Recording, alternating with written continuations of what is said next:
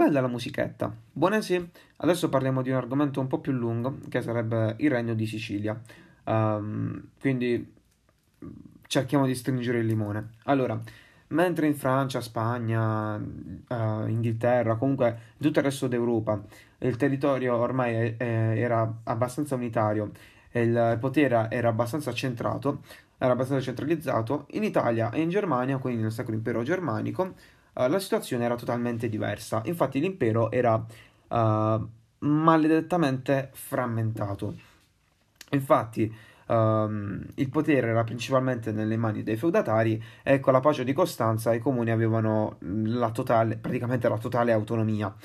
Um, nel sud della penisola um, comandava Enrico VI di Svevia, che aveva sposato Costanza d'Altavilla, eh, che era ormai l'ultimo erede dell'Altavilla, um, e quindi aveva acquisito il comando di tutta quanta l'Italia meridionale. Enrico VI morì nel, nel 1197 e passò la corona a suo figlio Federico II, che però aveva solo 4 anni, quindi venne messo sotto il protettorato di, di, del Papa Innocenzo III fino a quando nel 1208 non divenne maggiorenne e venne incoronato re di Sicilia. Dopo che però in Germania, eh, nella battaglia di Bovinei, l'imperatore Ottone, Ottone IV di Brunswick eh, venne scomunicato e venne sconfitto, Uh, la corona tedesca passò a Federico II, che divenne quindi imperatore. Federico uh, stabilì la, la, sua corte a Palermo perché uh, ormai il, il, Sud Italia era già dotato di, un, di un, solido apparato amministrativo, visto che gli Altavilla l'avevano lasciato abbastanza in buone condizioni. E come prima cosa Federico cercò di accentrare il, il suo potere eh, demolendo i castelli degli altri feudatari, obbligando i cittadini ad adeguarsi solo ed unicamente alle direttive eh, derivanti dal potere centrale, suddividendo il regno in piccole circoscrizioni amministrative messe sotto il comando di alcuni funzionari regi. Um, e utilizzando lo stesso sistema di tassazione in tutti quanti i feudi.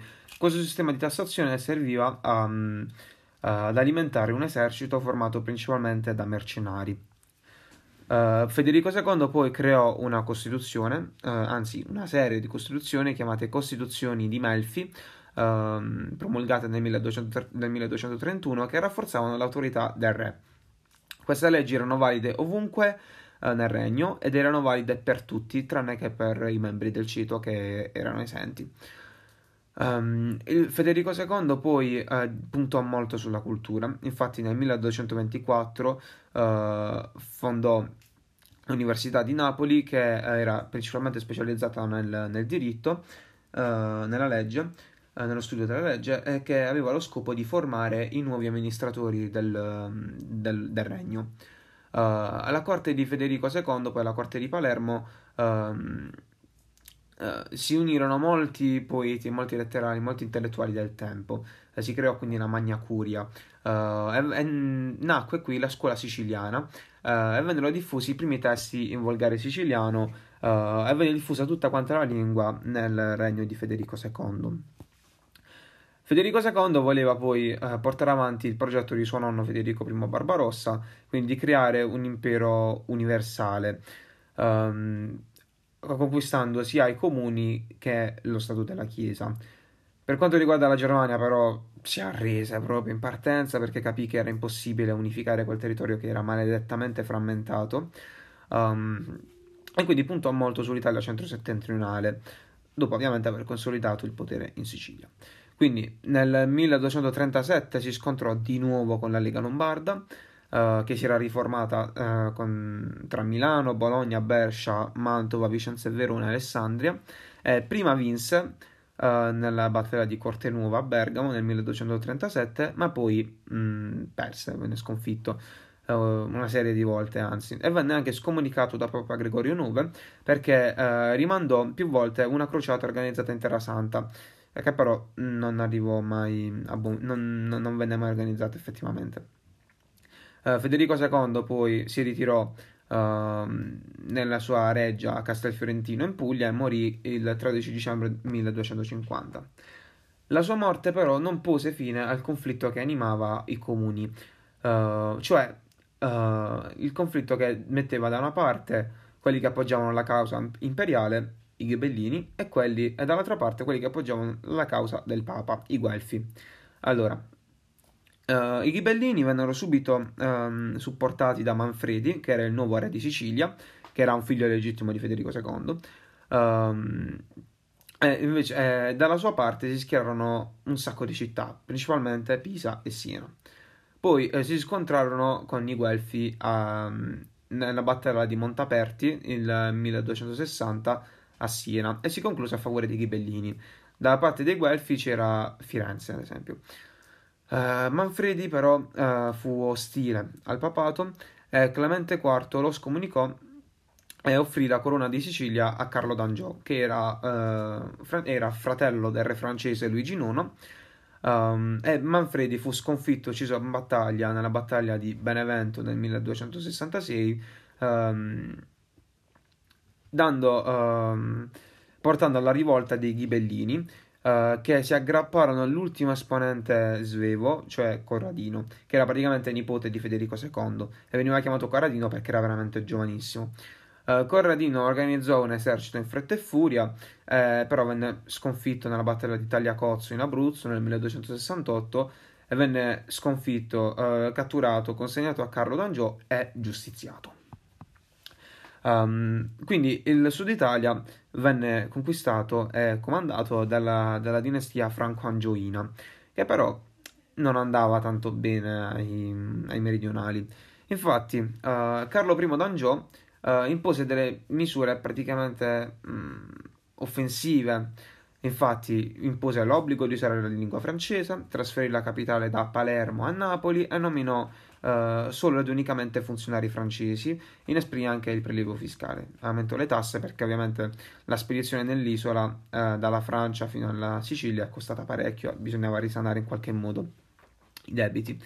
Um, e fu così che uh, i meridionali si ribellarono uh, la Pasquetta del 1282, all'ora del Vespro, quindi più o meno le 6 di sera, um, in una rivolta che, passò, che, passerà alla storia sotto il nome di Vespri Siciliani.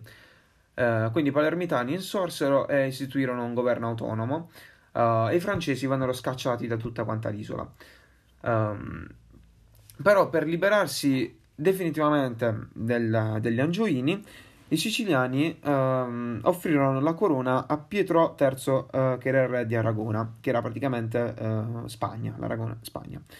Um, Pietro III aveva sposato Costanza Ostenhaufen, che era figlia di Manfredi, e quindi in teoria, in qualche modo un po' astruso, aveva ancora dei legittimi diritti sul regno di Sicilia, se la vogliamo prendere proprio alla lontana lontana. Scoppiò quindi una guerra tra aragonesi e angioini, e, ehm, e si concluse nel 1302 con la pace di Caltabellotta. Le Angioini uh, cedettero la Sicilia a, a, Francesco III di Aragona, che sarebbe il figlio di Pietro III, uh, che venne chiamato re di Trinacria, perché Sicilia in greco si chiama Trinacria. Uh, però gli, gli Angioini avrebbero, avrebbero mantenuto i territori, i possedimenti, uh, gli altri possedimenti meridionali della penisola, quindi praticamente il regno di Napoli. Uh, poi, secondo questo accordo, alla morte di Federico III, la Sicilia sarebbe dovuta tornare agli Angioini, ma in realtà questa condizione non fu mai rispettata e passò agli Aragona, uh, quindi venne proprio annesso al loro regno.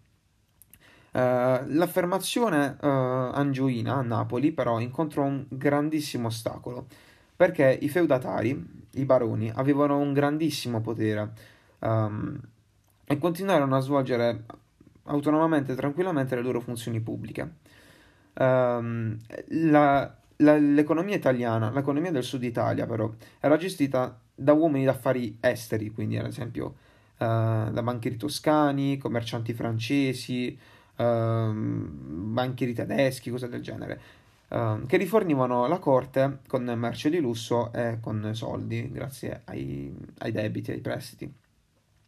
Napoli poi, uh, sotto il regno di Roberto I d'Angiò, uh, conobbe un periodo di grande vivacità culturale Uh, perché appunto Roberto I d'Angiò ospitò alla sua corte uh, molti scrittori famosi, importanti come Petrarca, Boccaccio um, e altri scrittori che fecero brillare Napoli culturalmente parlando, ma ehm, la struttura economica mh, napoletana uh, era già fragile e alla morte di uh, Roberto I d'Angiò uh, praticamente collassò e uh, si, si, sentirono le, le, conseguenze dei conflitti dinastici che infatti vennero, videro anche il, il, coinvolgimento del papato perché gli Angioini erano dei vassalli del, del papato.